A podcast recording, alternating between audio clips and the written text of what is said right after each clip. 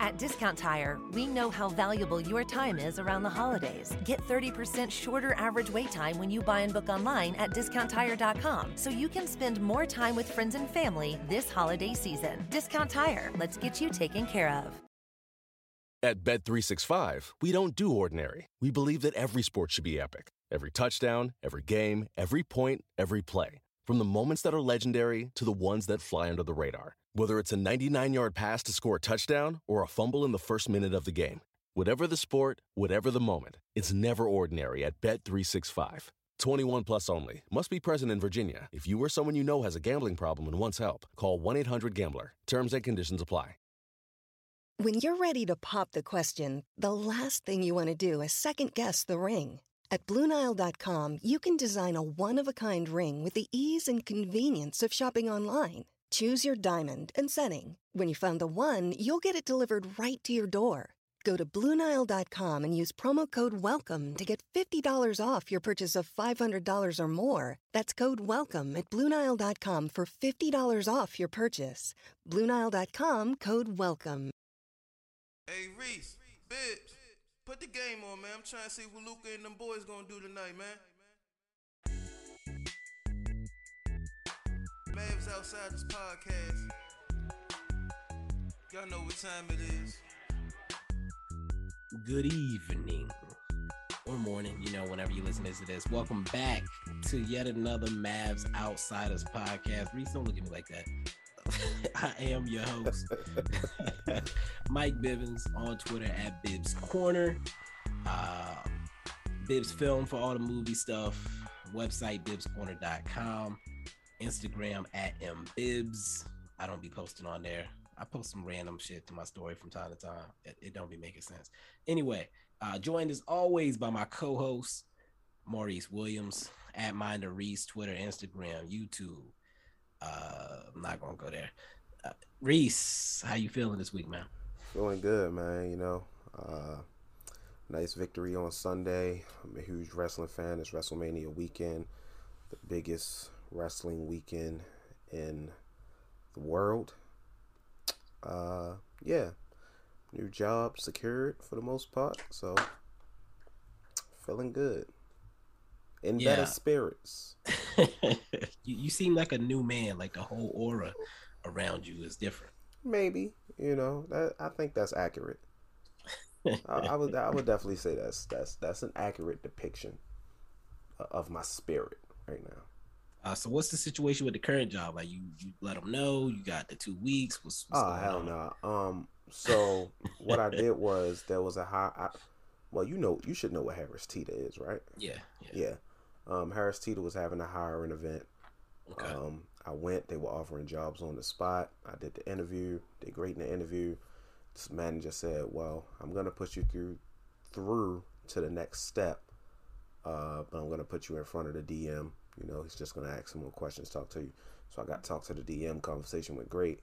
I'm going through with the next step. They said uh, they'll send the person to reach out to me to you know let me know what the next step is. Pretty sure I still have to take a drug test. I don't smoke, so that won't be a problem.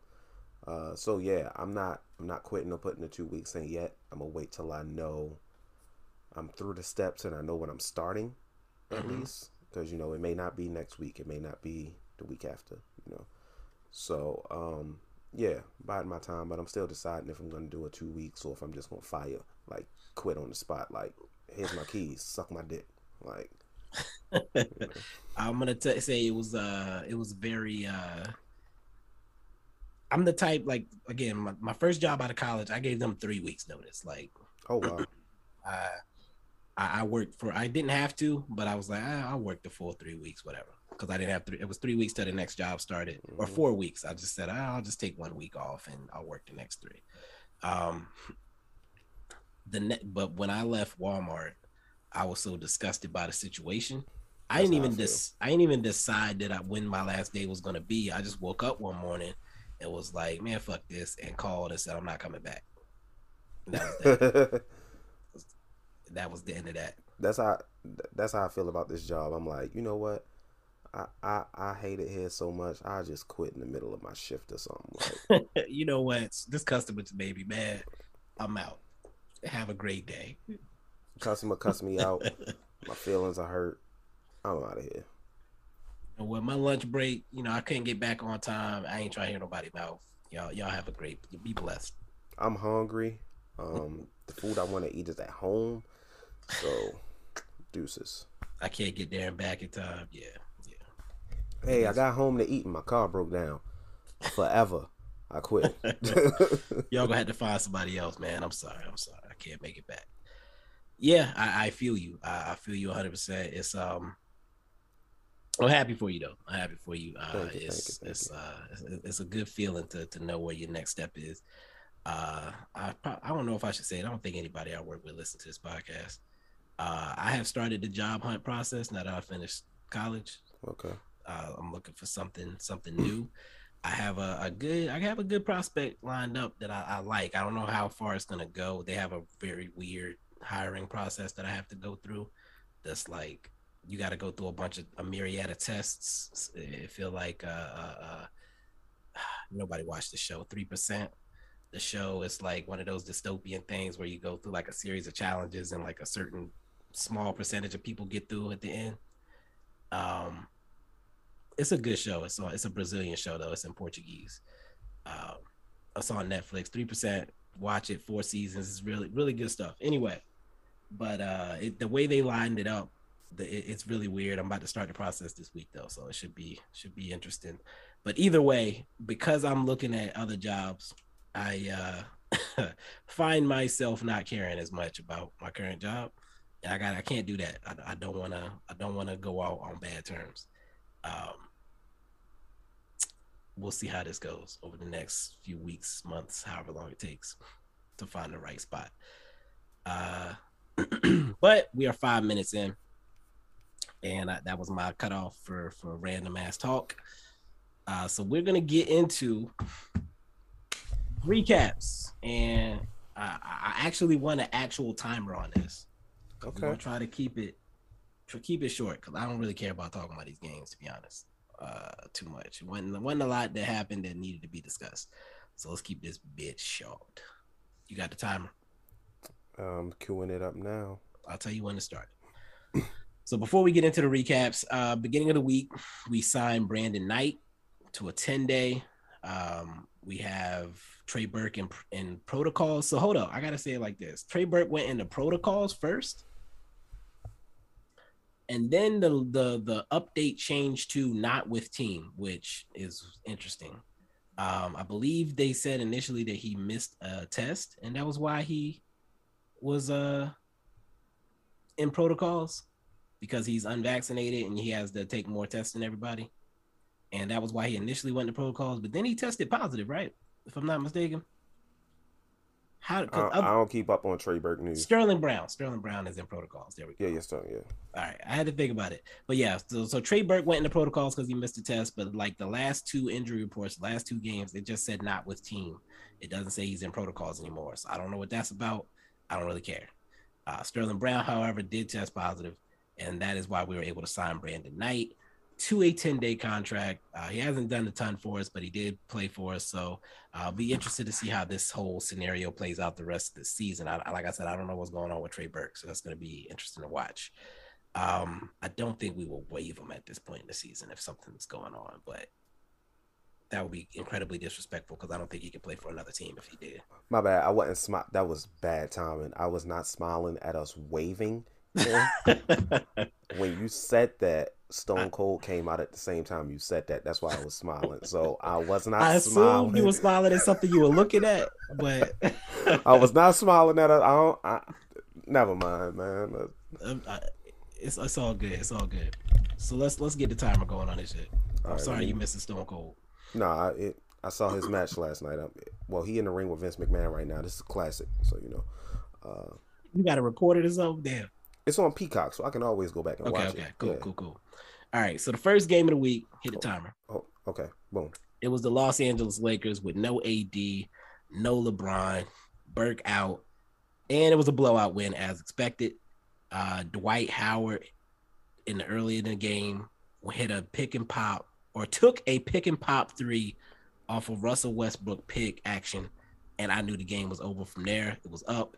Maxi took the ball coast to coast for a layup.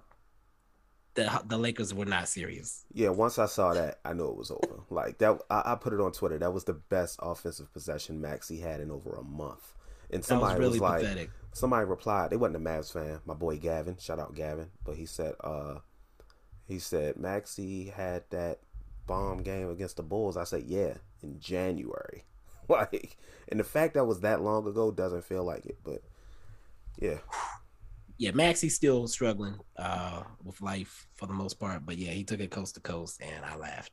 Uh, Luka came out in asshole mode early. He had the fastest 30 point triple double in that game, breaking his own record set in 2019. Uh, did it in just under 23 minutes. And in that game, the Mavs had seven players in double figures, just a wire to wire thrashing, beautiful basketball being displayed on our, our, our, eyeballs. Unless you were looking at the Lakers, that was not beautiful basketball. But for the Mavericks, beautiful basketball, everything went perfectly. Any other notes for you? Uh, quick game, simple game, a game I expected us to win. The Mavs went out and handled business, didn't play around with their food. Uh, I turned this game off very early because I already knew what was up. Um, so yeah, that's all I ask. Handle your business. Okay, let's move forward. A minute and forty four seconds. Oh, we really? Oh, this is easy. It's easy. Right, it's, light work. Uh, let's got it reset. Hold on. Okay. Game two of the week. Yep. Was the Cleveland Cavaliers it was a back to back, so Spencer Dinwiddie did not play, still managing his recovery from the ACL. Uh, Mobley was out as well with the injury. Jarrett Allen has been out for some time. Moses Brown got the start. Cook. Luka had an interesting game. Uh, he came out first quarter, had eight assists. He came out third quarter, scored 20 points showing you that he can do whatever the hell he wants, whenever the hell he wants. Whenever the hell he wants. A tale of two halves. Like yeah. the dude had like dude had like ten and eight in the first quarter. Yeah. And ended with what, like eleven assists? I don't even remember. Let me uh check the box score. You make it pull the box score up. Ain't that a hoe? That's gonna buy. That's gonna kill our time, our time a little bit. It's okay. We got time to blow. I'll uh, stop it. Wednesday. No, I'm, I got it uh, Dallas. D- yeah, he ended up with 13 assists. 13 assists. 13 but had, assists. But he had eight in the first quarter. Eight in the first quarter, five for the rest of the game because he realized that the game was getting away from us a bit. He was being too passive. Cleveland yeah. was Cleveland had to lead for a bit. The gap seemed to widen more, and Lucas said, "All right, fuck this. Like these dudes are hurt, just like the Lakers. They really just got Darius Garland right now. No Evan Mobley.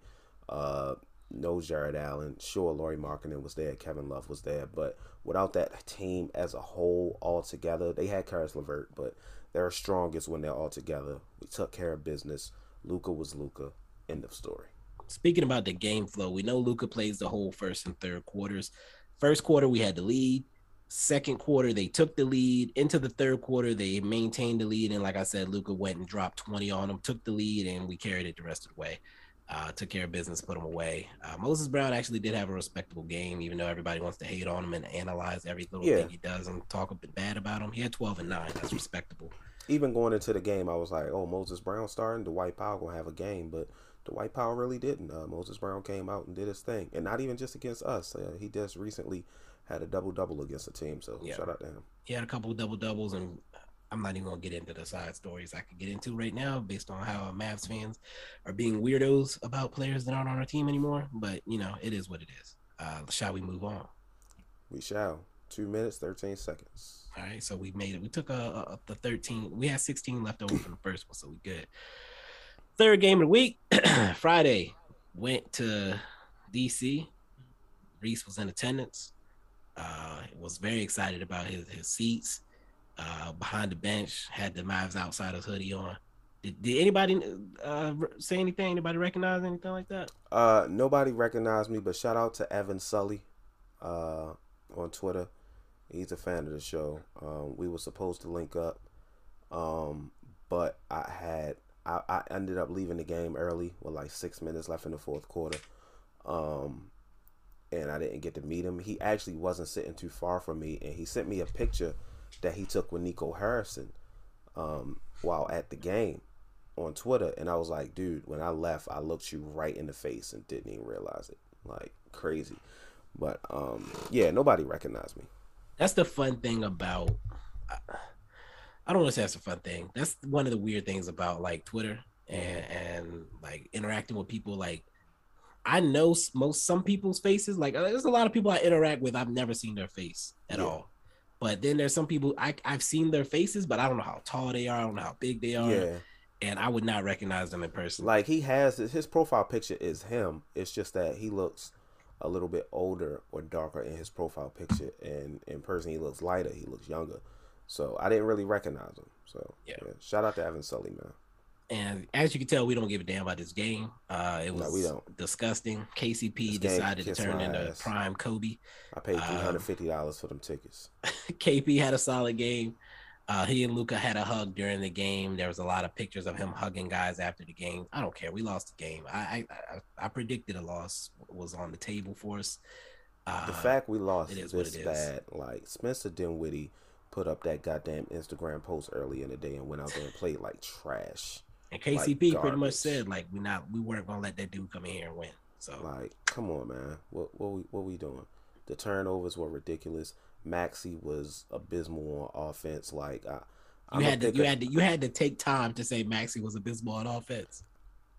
Being seeing this motherfucker in person be okay, trash okay. on offense, like getting the ball in the mid range, being open and kicking it back out to the.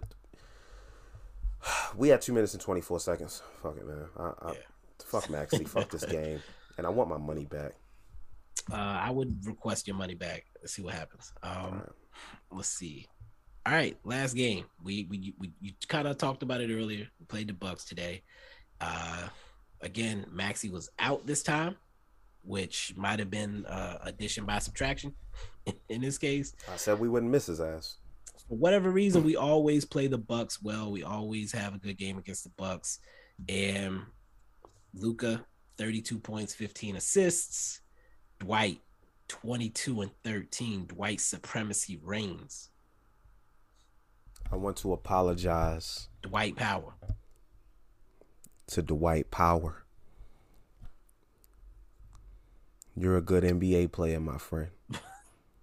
you belong here. There should not be a Netflix documentary about how long you've lasted in the league. I do not want the U.S. Army to draft you. You belong here. You're a solid NBA player. I, I don't think you should be starting, but you're a solid NBA player. I respect you. It's, it, it's that easy, folks. You can you can accept. You know, maybe you went too hard on a player. Um, I'm not. I didn't. I'm not taking back any statements. I, I didn't. I, did, I I wasn't going too hard. It was warranted at the time. It was, and that's the thing. Like at the time of the tweet, it was true. Absolutely, one hundred percent. And now it's not, and now we acknowledge that it is not. One hundred percent. It, it can be that simple. But if y'all want to dig up tweets from 2019 and say ha ha ha, y'all have fun with that. That's why I made a thread and dug up my own tweets. um, Marquese Chriss played three minutes. Apparently, they were atrocious. I missed them personally. Bertans had six and five. He was clanking them things. Bullock, a nice 16.7 board game. Brunson had 15. Dinwiddie had 11. Um, this is a type of game besides the Dwight 22 points, that's not normal.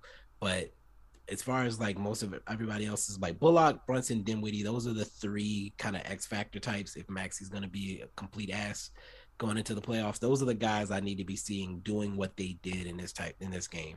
Uh, we could get more from Dinwiddie from time to time. Yeah. But if he's giving us a minimum of 10, 11 points, I can live with that. Yeah, I think we got so used to those big games by him that we realized like this is who he is, especially off the bench. So yeah, I, am not worried. Right, right.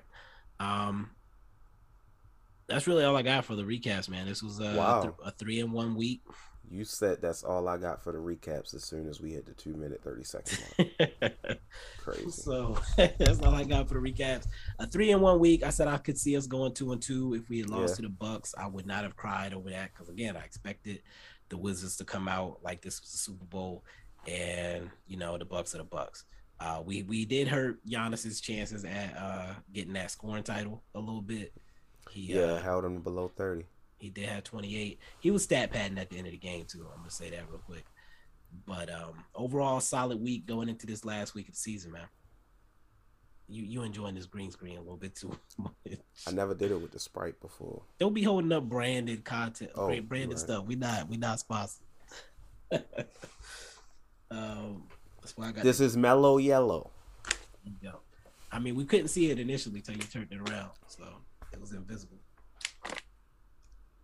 Uh, if you don't have anything else to add here, let's take this break, and we'll come back. We got to get into some stuff because I'm tired of it. Tired of Yeah. it. Tired of it. I'm tired. I'm tired, and I'm hella tired. So Let's let I, I'm ready. Let's get into it. Yeah, But- let's but take this af- quick break. af- yeah, after a word from these people.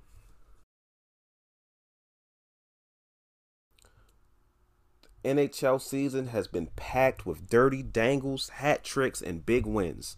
As the action rolls on, DraftKings Sportsbook, an official sports betting partner of the NFL, has your shot to win big too. New customers can bet just $1 on any team and get $150 in free bets if they win. That's right. A bump in the win column for your team means free bets for you. If Sportsbook isn't available in your state yet, you still have a shot to light the lamp.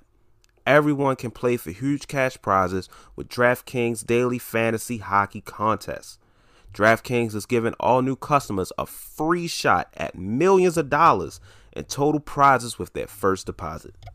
download the DraftKings Sportsbook app now. Use promo code TBPN. Bet just $1 on any NHL team and get $150 in free bets if they win. That's promo code TBPN at DraftKings Sportsbook, an official sports betting partner of the NHL. 21 plus, restrictions apply. See show notes for details. All right, folks, and we are back on the Mavs Outsiders podcast. And I have never felt like more of an outsider than I have over the past several days on Twitter with uh, the the conversation and dialogue that I've been having to deal with with regard to one particular player who is allegedly rumored to potentially be on the Mavs radar for acquisition this offseason. So they say.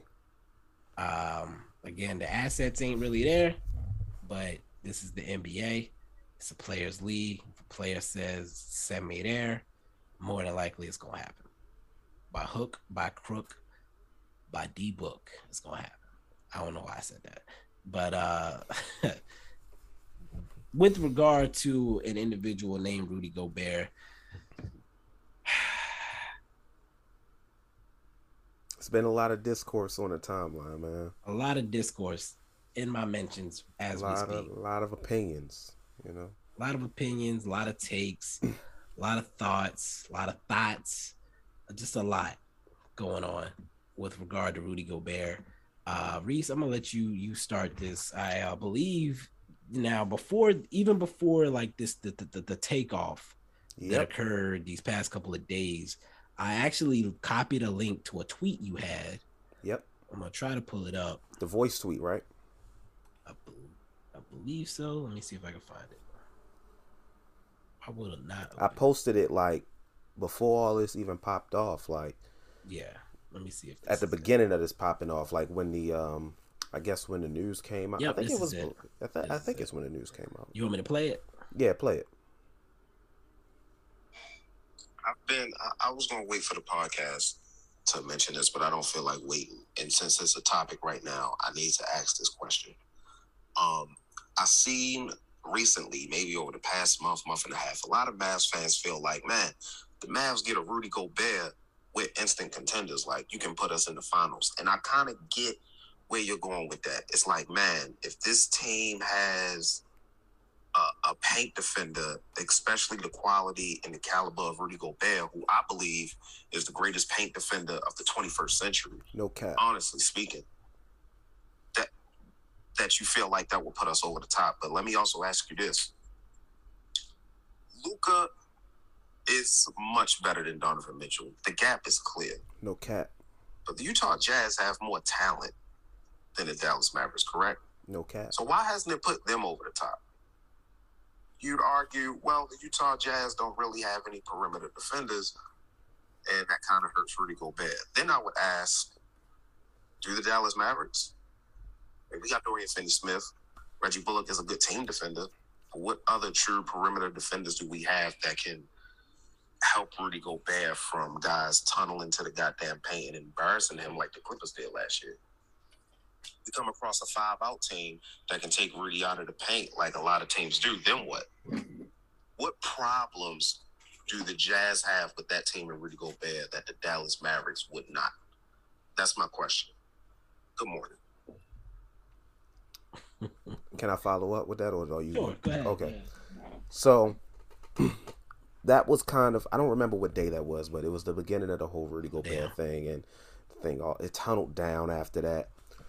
So I still 100% stand behind my main point behind that tweet. But talking with people and saying some stuff on the timeline, there were things that, you know, um, were brought to light to me because when I tweeted that, I was genuinely asking. This was not me asking a rhetorical question trying to make a point. I really wanted to know people's opinions. So Luka's a better playmaker than Donovan Mitchell. Luca will obviously get um, Rudy Gobert more involved than Donovan Mitchell would. That is true. I would also say then, you know, what offense does Rudy Gobert truly have? Like, we get frustrated with KP on offense when it comes to the post. Pretty sure we will have the same issues with Rudy, but I do think Rudy is capable of imposing his strength and size more than that KP is in the paint. Um, willing to go up for dunks more as opposed to bullshit layups, which would be true. But I do feel like, you know, you're not going to win a championship in this era with a guy like Rudy Gobert as your number two. Um, it all depends. I guess it all depends on who those other role players are. But I don't see our role players changing drastically uh, by adding Rudy Gobert because if I'm not mistaken, Rudy Gobert is still under contract, correct? He signed a supermax. He's got five years. It Yeah. hasn't even kicked in yet. So we would have to trade he, he didn't sign a supermax. He took less because he was a, he wanted to be nice to the franchise. we would have to trade for Rudy, which means we'd have to give up assets for Rudy. Which means some of those role players we would need to compensate for having a guy like Rudy as our second best player will hurt in the long run. It's already tough to get guys here. We got Luka who just signed the Supermax contract. We got Rudy on this long deal for the next five years or so. You see what I'm saying? Like I I understand wanting Rudy Gobert, but I don't think we're in a position. I don't think that should be the goal at all. Like I, I, I get it, I get the idea, but I get how that helps us. But in the long run, it helps us immediately. But in the long run, does it really? so first thing I wanted to address was what do we have that the Jazz don't? And I'll agree that they have more offensive weapons. Like just Bojan alone, we don't have a Bojan. A Or guy- Clarkson, A really? guy that can score 20 points a game. Tim Hardaway Jr. was kind of our Clarkson. They were very similar as far as like production and dependability, I would say, uh, in decision decision making. I would Uh, Clarkson's slight, Clarkson. Clarkson's Yeah. slightly better decision maker, Yeah. but it's comparable when you look at the the raw numbers or whatever. It's comparable.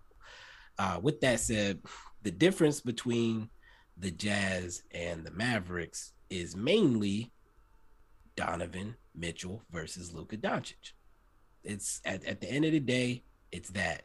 At the end of the day, it's the defensive principles. Uh, while I, I don't think that our defenders have necessarily, I think Josh Green is probably our best perimeter, perimeter defender, but we know defense is more about effort than anything. And our guys are not going to quit on defense. The Jazz don't even try on defense a lot of the time. That's true.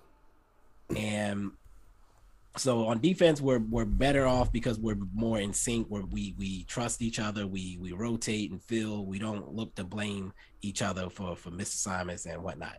Uh, on offense, the Jazz's problem, if you go back, even going back like five years ago, at all their playoff runs, they've had a chance to win almost every, even when they got swept or like beaten five. I can't remember which which one happened against the Warriors. They had leads in almost every game and blew them because Donovan Mitchell was ass in the clutch, complete buns, basura. I don't even know what that means. Donovan Mitchell is terrible in the clutch because he wants to be a hero And for whatever reason, Quinn Snyder has not stopped that. Last night, when they blew that I lead, mean, we've also seen moments where Donovan Mitchell has been great in the clutch too. in the So, bubble, I believe a broken was- clock is right twice twice a day. That- Ain't that what they say? I if you throw up- saw him ball out last year as well. In a few If games. if you throw up enough bullshit, every now and then you're gonna hit some bullshit. LeBron is like two for thirteen on the fuck you threes, but them two they gonna highlight right.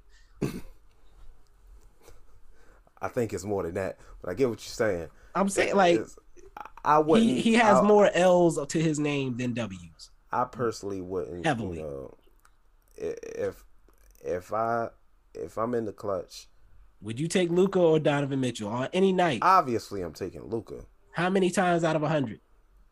ten times, a hundred times out of a hundred. Okay. I'm taking Luka. Luka's ability to control a game in clutch situations on a possession by possession basis is the difference. Donovan Mitchell has one option go fast, go hard. Luka is going to dip and dunk, take his time, dribble in, dribble out, go fast, go hmm. slow. Like, I was about to make a terrible. Yeah, don't even. ladies. When you with your man, Don't do this. you want the jackhammer Come on, dog. you want the remix. That's all I'm asking. That's all I'm saying. You got to be able to change tempo when you can check. Rudy Gobert, I mean Rudy. Donovan Mitchell is the jackhammer on offense. Luka Doncic is is is the slow jam. So that in and of itself is the difference. You throw Luka on the Utah Jazz, that's a championship team. I will say that is true. If you traded Luka for Donovan Mitchell straight up, I'm taking them all day, every day. That team, as it's composed, is still a championship team. They are a championship team right now. The problem is they don't make the right decisions at the end of games. Ever. You would think that's what they got a guy like Mike Conley for, but that defeats the purpose when the ball is still in Donovan Mitchell's hands primarily. Yeah. And I've over the past couple of years, Conley has slowly been frozen out of those situations. Yeah. the year the bubble year was the first year where it felt like they had it kind of moving and conley like i trusted conley to to make the right decisions at the end of games uh Bojan got hurt he was a 20 point per game scorer that year he did not go into the bubble that was their year i thought that they were perfectly designed to beat the lakers Last year really should have been their year if we're being honest. But they choked against the Clippers. i didn't trust them I, I i they definitely could have done it too last year I was just saying it because of how them. wide open the West the I, I West can get on board with that. I can get on board with that. Um, the second part of that, you mentioned the Clipper series and spreading them out and exposing Donovan or Rudy or whatever. We I've been over this several times, but the issue with Rudy Gobert being dragged out of the paint is not Rudy Gobert. It is the fact that nobody else plays defense. So if you if he has to come to the perimeter to defend somebody, he is capable one on one guarding someone on the perimeter. He is very capable. well, there was a clip I saw earlier today of that Utah game against the Warriors, and I'm pretty sure you saw it as well, of him just doing drop coverage. Is that a him option or is that a Quin Snyder thing? I'm gonna be honest. At some point, when you got veterans like that, you got to start saying, "Fuck what he talking about." I'm going up, and at least contesting. I'm not saying defending. They're going to. Go.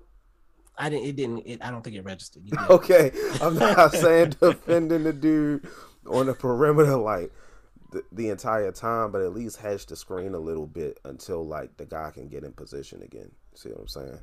You the the problem with the Jazz is that that guy's not going to get back in position. That's that's the problem. That's true. And so the question is like, does Rudy say "F you, Quin Snyder"? I'm just switching. Now let me ask you this question: Who's to say we wouldn't have that same problem on the Mavericks, like I mentioned? So against the Mavericks, the Jazz did start switching, right? Mhm. And Rudy Gobert talked about that in the post game interview. We were doing the the drop or whatever, it wasn't working. Coach said switch to start start switching. It worked. Rudy Gobert clamped up Luka in the end of the game. Say what you want about fouls, but he did the job. Quin Snyder, I'm questioning if he's a good coach at this point. The fact that they have the same issues for four years now, is it Quin Snyder just not making the adjustments? Is Quin Snyder not saying Donovan, you need to do X, Y, Z at the end of the game? Um, there was one clip last night of Rudy getting deep paint position and Donovan looking him off, and Quin Snyder looked frustrated on the sideline as well. That's the first time I've noticed that. I haven't looked for it.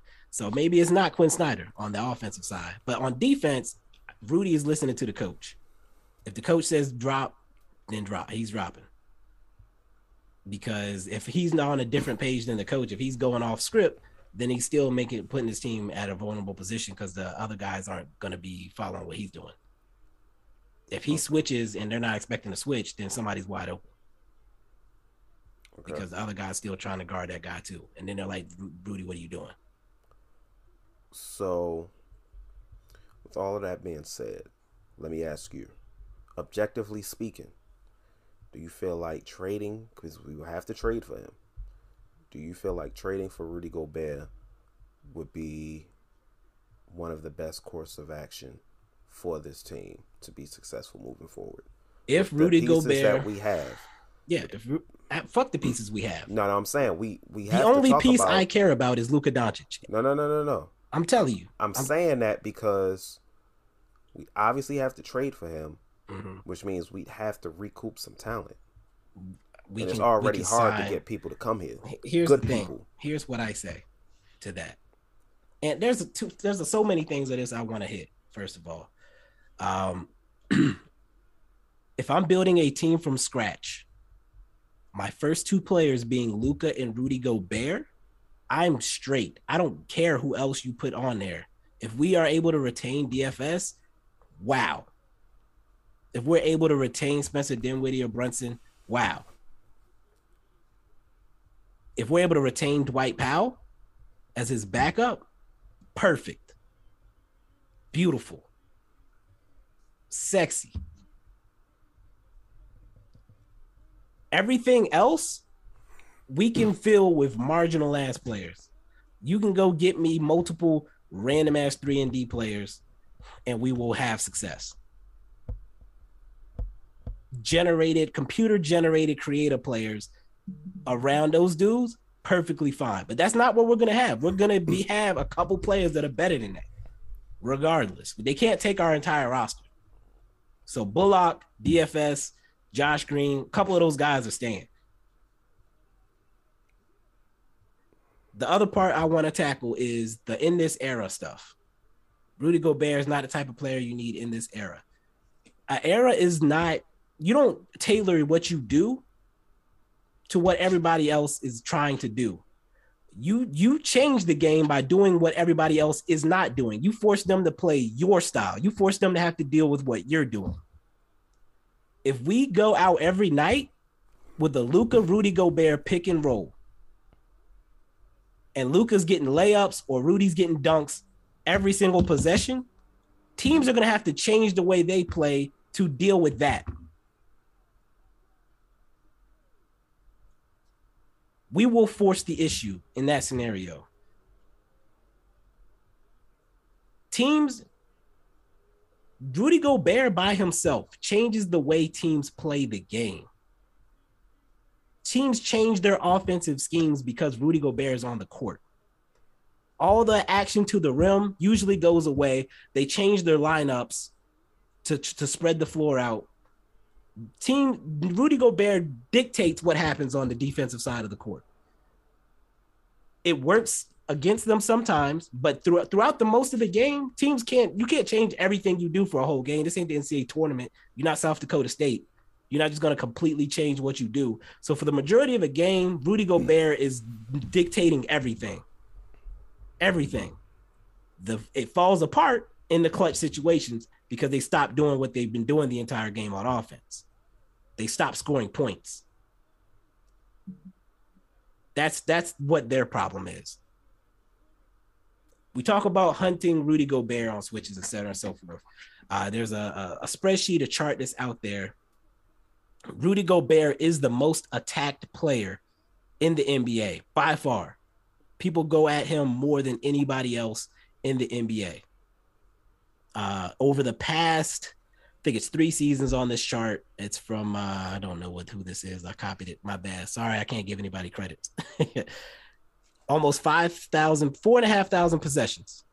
Highest. The next most attacked player is Nikola Jokic. The next highest attacked player is Vucevic. Both of them are like Jokic is at about 4,000. Vucevic is at like 3.8 thousand. Most attacked players in the NBA. Points per possession in the entire NBA. Rudy is 0.9 points per possession when attacked.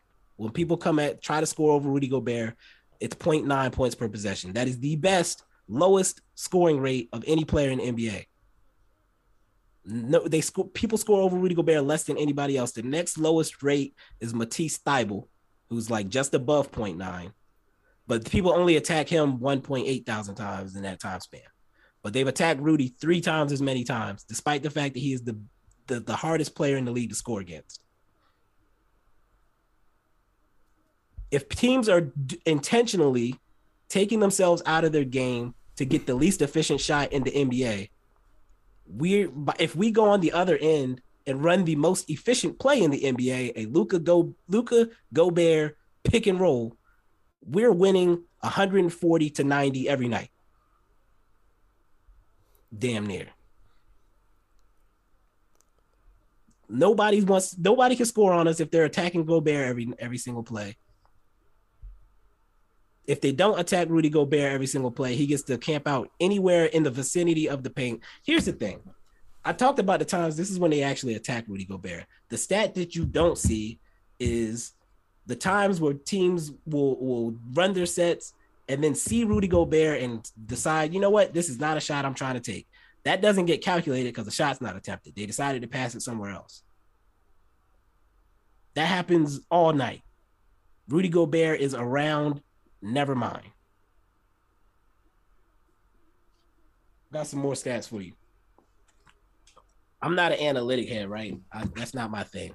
I, I could not care less. I, I watched the game, and and here's something I noticed, or something I have to have to pay attention to when I talk about basketball. Everybody doesn't see the game the same way, right? When I watch the game, I'm looking at it as a point guard, because that's what I was, and as a coach, because that's what I, I aspired to be at one point in my life, because I do analyze the game and see the game differently from that perspective. I see ways to manipulate the game. When I look at players that that I like and whatnot, I base it on the way I would want to play basketball, or I would want to a team I would want to coach. The things I see that I could do with certain players, and you know, if player doesn't work out, it's because they didn't go to a situation that where they're being used the way. If a player I like doesn't play well, it's because they're not being used the way I think they should be used most of the time. Um, and if not, I'll I'll change my tune on that player with that established, I went to do I went to somebody who did do the, the work on the analytics has 538.com. They do a lot of stuff with advanced stats.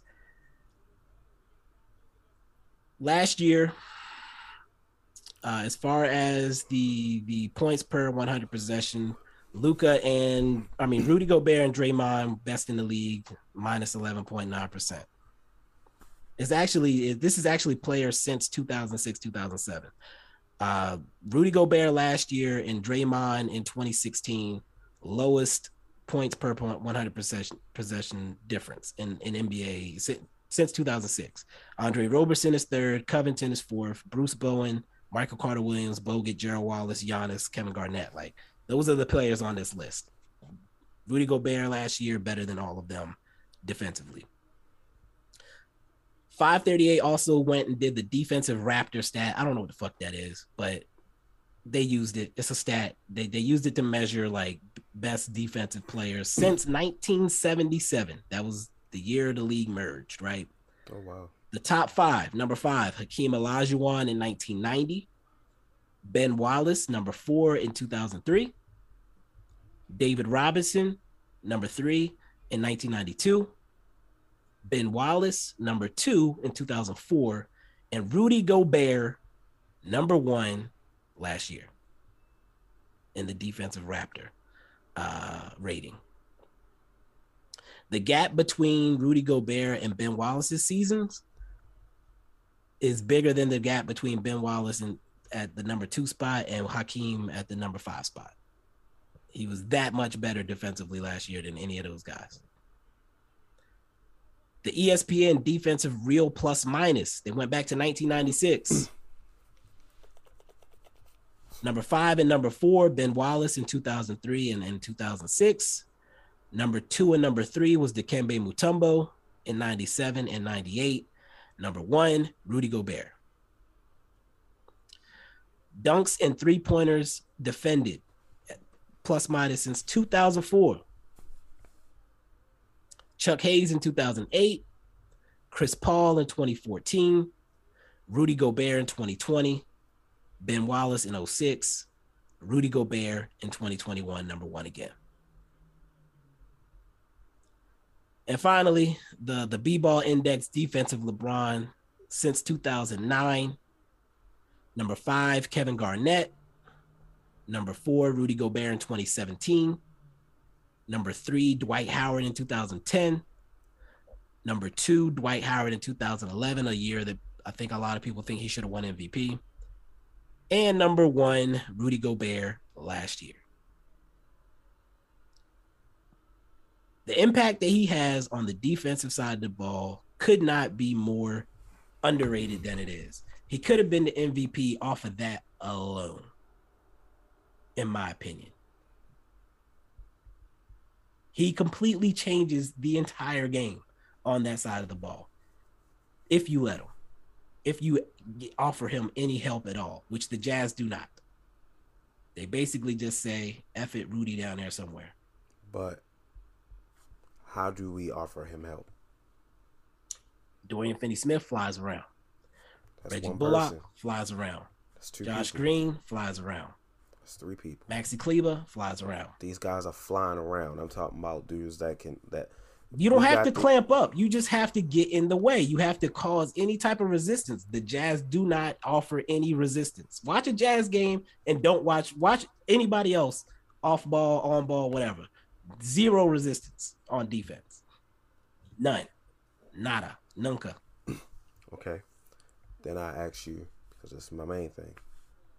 And after this, I have no more questions. No further questions. The offense, this pick and roll thing you keep talking about, I get it. I got offense too. How got? much? How much do you think that's sustainable, especially in the playoffs? You gonna rely on this as your second best player? This, this the guy you gonna rely on? So first of all, let's look at the numbers, right? Let's let's go to the stat. I'm gonna, I'm gonna drop the the the analytics 'cause that's that's what we got, right? And then I'll talk about philosophy and, and how basketball works. So, true shooting percentage. Rudy Gobert's is 73%. That's a measure of all your field goal attempts, the efficiency, blah blah blah. Uh, free throws, three pointers, field goals. Rudy Gobert's true shooting percentage is 73%, which is puts him at the 99th percentile. One of the best in the league, true shooting percentage. His free throw rate, that is field free throw attempts versus field goal attempts, is 82.3%. So for every five shot attempts he has, he's taking also four free throws. 100th percentile. What does that mean? Pretty much number one in the league at getting fouled.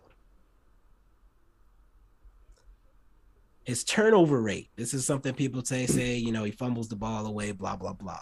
His turnover rate is 13.7%. That's times he turns the ball over when he gets a possession.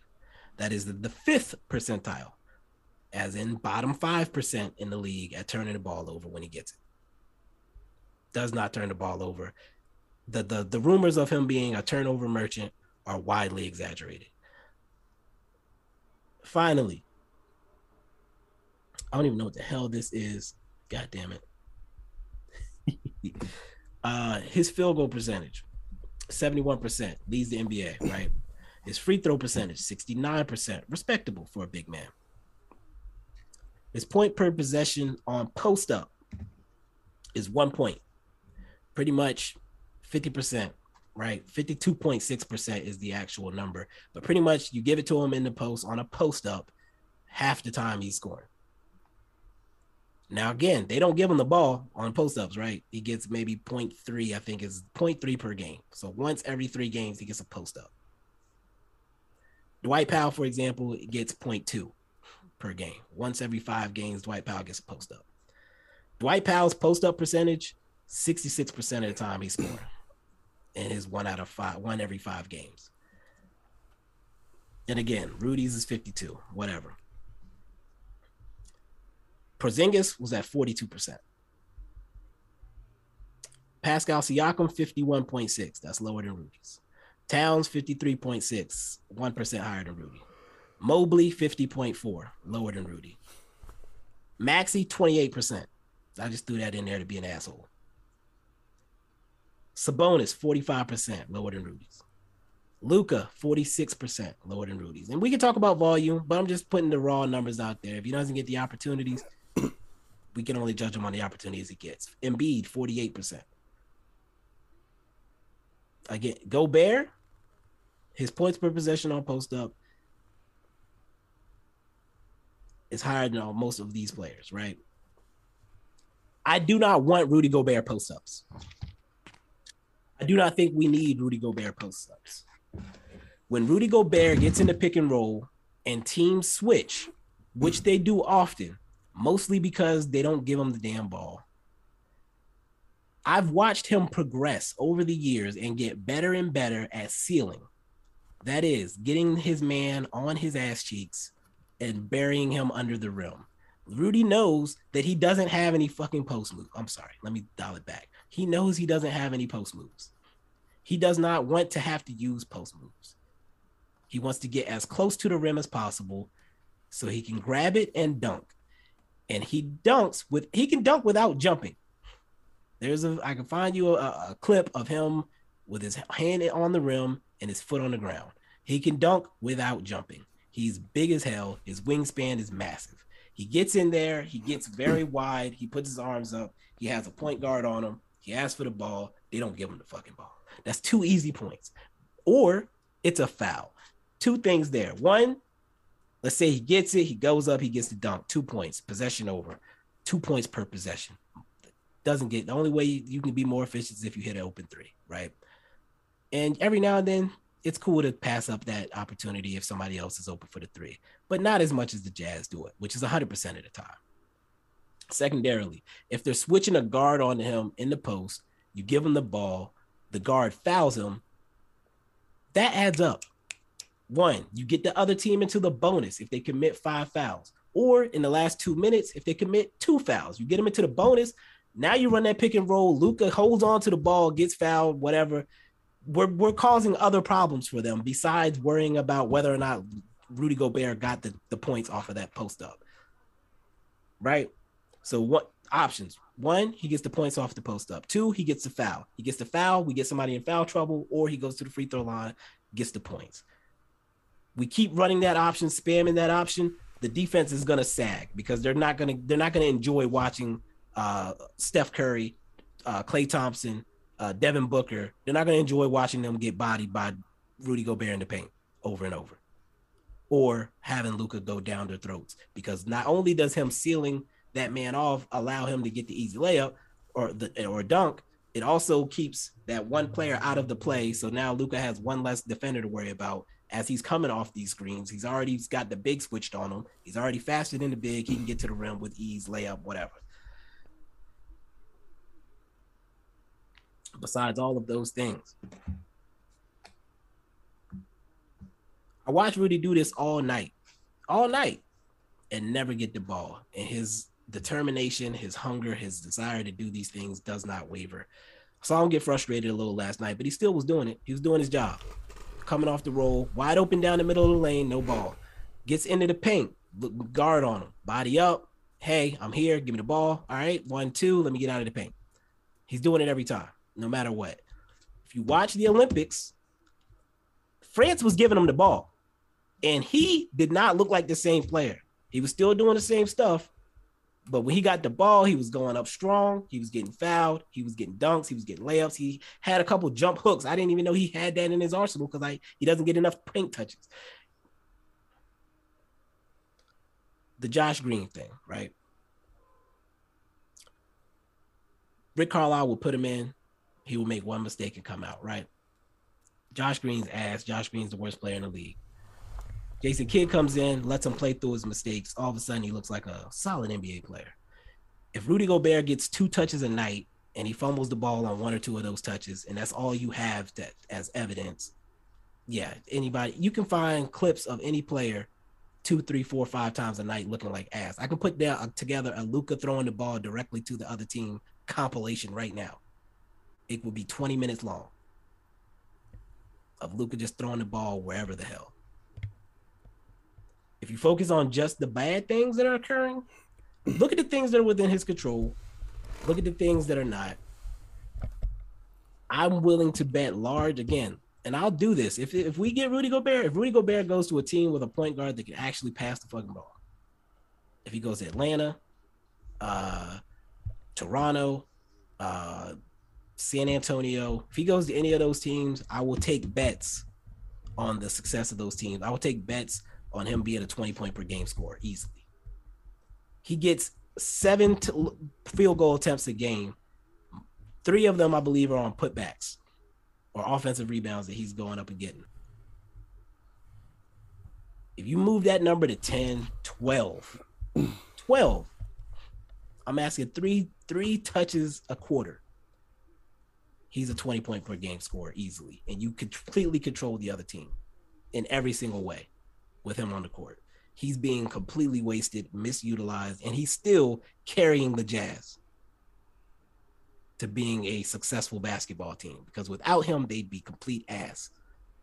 They'd be the Phoenix Suns before Chris Paul got there, battling for 10th in the West every single year. Donovan Mitchell is not that guy. Love him as much as I did, did past tense. He's not that guy. He's not carrying a team on his back anywhere. I'm off the soapbox.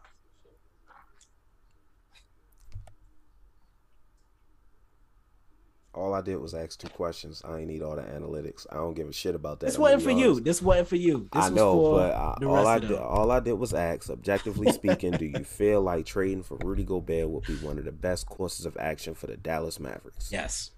If if it was possible to get Rudy Gobert, that would Hold be up, my no. number one move ever. No. Okay. All right. Cool. Second question: Do you feel like all number that two. stuff you talked about offensively? Pick and roll, sailing in the paint, all of that, the mismatches, the mismatches. Do you feel like that's sustainable in the playoffs when somebody knows they have to game plan against you for two, three times a week? Do you remember last year's playoffs? Uh, what specific series are you talking about? The Clip. I mean, the, the the Dallas Mavericks versus the Clippers. Okay. Second half of that series would, or no, even in the bubble, who was our second? Who did I say was our second most reliable player? In the bubble, no fucking idea. Boban. Okay. Not because Boban is a, a, a dominant player. Boban's mobility versus Gobert's mobility is not no. Gobert is washing him every day of the week. Gobert is damn near as mobile. Actually, I meant to confirm. I believe Gobert is probably as mobile as Dwight Powell almost almost. Not quite, but close. And whatever he lacks in a couple steps, he makes up for it with his length pause. Um, yes, we put Boban in there because it was a way to control the game. There was a way to control the game, but to have a big man that Luka could throw the ball to from time to time to get people away from him. KP can't hold a position in the paint. That was not an option with him. Gobert can hold his position in the paint. Again, he, we're not asking him to get in there and do a dream shake. If you give somebody a ball in the paint area, the defense is going to suck in. Period. Their brains are not going to say, that's Rudy Gobert. I don't have to move. Jalen Brunson is constantly near the paint area for no reason. He's not going to accomplish anything if he has to in the paint, but he's always down there, sagging off, when when the ball is on the uh, away from his man. So if you give Rudy Gobert the ball in the paint area, kick it back out to Luka, good things are going to happen. We don't have anybody that can hold a spot in the paint. When we when we are struggling to score, when we're struggling to get offense, having a big that we can throw the ball to, like Rudy, and, and that having that Rudy Luka pick and roll to fall back on, if it's not our primary offense, is again allowing us to control the game. That's what those Luka Boban minutes were, allowing us to control the game. And then we gave up stuff on the defensive end because Boban is not Rudy Gobert on that end of the ball. But on the offensive end, that is as a bread and butter play, as your fallback, as your emergency break in case of emergency, that is the most dependable play in basketball. So yes, it's super sustainable. Okay. And I said he would be my number one. Ayton would probably be my number one because he can do most of what Rudy does and he's younger. But if I had to design a player to partner with Luka, it would be Rudy Gobert or Victor Wembanyama. But that's a whole nother story. Go France. Uh, viva la. I'm ready to move on. That took way longer than you need to. Way longer. Um, we'll take a break. We'll Yeah. come back and close this out. Let's do that. If you're a beginning podcaster or someone who just wants to make things easy on their journey, Spotify for Podcasts is the perfect platform for you. They allow you to record your podcast and edit it, not only from your computer, but your phone as well, so you can do it on the go wherever you are. You can make money from your podcast through ads provided by the platform or through subscriptions from your audience with no catch at all. They even take the liberty of distributing your podcast not only to the Spotify platform, but every other podcasting platform as well. Just like that. All you have to do is record, edit, hit publish, and Spotify takes care of the rest. I use Spotify podcasters to start my journey. Bibs used it to start his journey. We used it to start the Mavs Outsiders journey. And now you have the opportunity to use it to start your journey as well. To get started, all you have to do is download the Spotify for Podcasters app or go to www.spotify.com forward slash podcasters to get started. Welcome back, folks. Um, I lost control of myself for a minute there. I lost track of time, space, and the continuum. Um, uh, I, I did leave some stuff out. There's two couple things I want to drop real quick. As far as Donovan Mitchell as a playmaker and as a closer, a couple things I'm just going to drop these and we're going to move on. Somebody pointed out Donovan Mitchell passes the ball to Rudy Gobert two times a game. Two total. For for for comparison purposes, Luka passes the ball to Dorian Finney-Smith nine times, Brunson eight point seven, Dwight Powell seven, Maxi six point six, Reggie Bullock six, Tim Hardaway five, Porzingis four point seven. To further emphasize how bad this is, Joe Ingles has passed the ball to Rudy Gobert 174 times this season. Donovan Mitchell has passed the ball to him 151 times. Joe Ingles tore his ACL in January.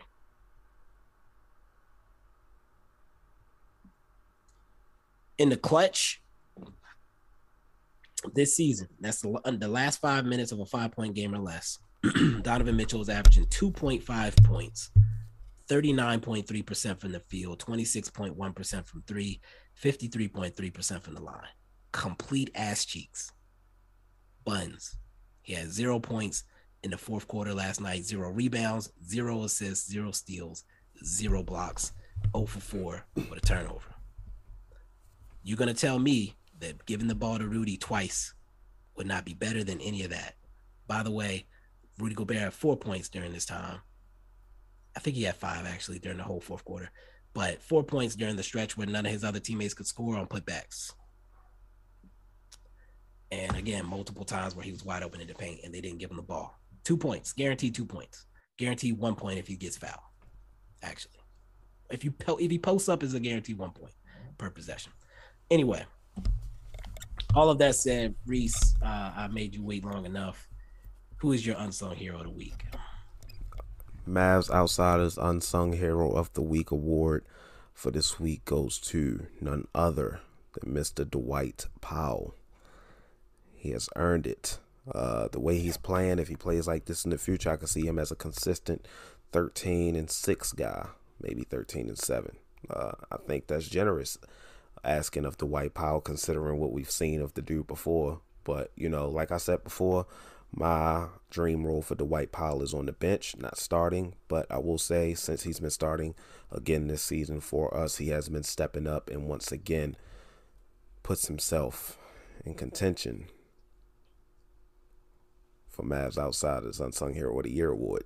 Dwight Powell, the award goes to you this week, my brother. But now we will kick it to Mr. Weatherman Bibs to give us the forecast for the final week of the regular season. you know, Reese, this final week kind of snuck up on us here. I, I have a question for you though. Uh, are there more than is there more than two players that are uh, vying for that that that unsung player of the year? Possibly. Wow, you're not going to give us any hints. All right, uh, let's let's move forward, folks. Uh, it, it's amazing. You know, last week of the season, I I, I uh, it, it, snuck up on me. I thought we had two weeks. I'm not gonna lie. I'm not gonna lie, guys. I thought we had two weeks. I did not plan my vacation around this. This is it, folks. This is your last forecast. Uh, wow. I uh, I'm gonna be signing off here. I'm getting a little emotional thinking about it. Anyway, let's do it. Last game, last three games of the season are against teams that are complete ass. Let's get into it. Pistons on Wednesday. Actually, they've they've been making some moves. They signed my boy Carson Edwards. Uh, he's gonna get buckets at any turn. And they got Marvin Bagley at the trade deadline, uh, uh, amassing the young talent. Cade Cunningham has been hooping lately. Uh, I, am very excited about that young Pistons squad. If they can get Jerami Grant out of that locker room, the ceiling is a roof for that team next year. Look out for them. But they're going to get their asses beat Wednesday. Moving forward in the week, Blazers on Friday, another team that is tanking. Anthony Simons shut down for the year. Uh, should be an easy dub. And then finally on Sunday, we're going to go home to face the Spurs. Believe they're not going to be playing for anything. I think they're locked into the, the, the nine ish range, or they should be by that time of the week, depending on how the week goes could be another throwaway game. And currently, we're still in contention for that three hmm. seed. We need the Warriors to lose a game or two here. Actually, we just need them to lose one if we win out.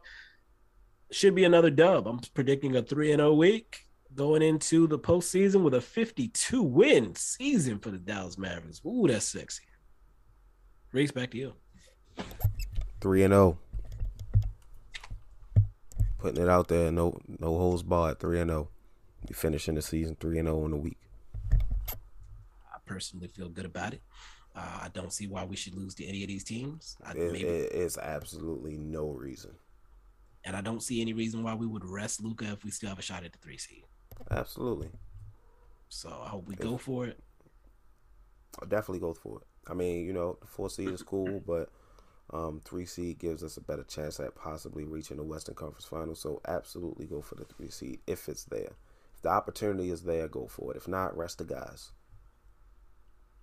Okay. Any other thoughts before we close up out of here? Um, feel like there was enough thoughts for this episode. Um, nah, honestly, no, uh, no thoughts. I'm just, I'm so excited for the playoffs. I can't wait. The way Luka is playing right now, the playoffs are gonna get good. I'm hoping the rest of the guys step up excited about the way this team has been playing down the stretch this season, aside from a few games here and there. But you know, I'm ready, man. I'm ready to get this thing started. The current standings seem to line up for us to play either Denver or Utah at this point. I can't see them slipping. That well, I guess they could. Minnesota is the other option. Do you have any priority ranking on those three teams as far as who you would want to see? Depend well who you wouldn't want to see.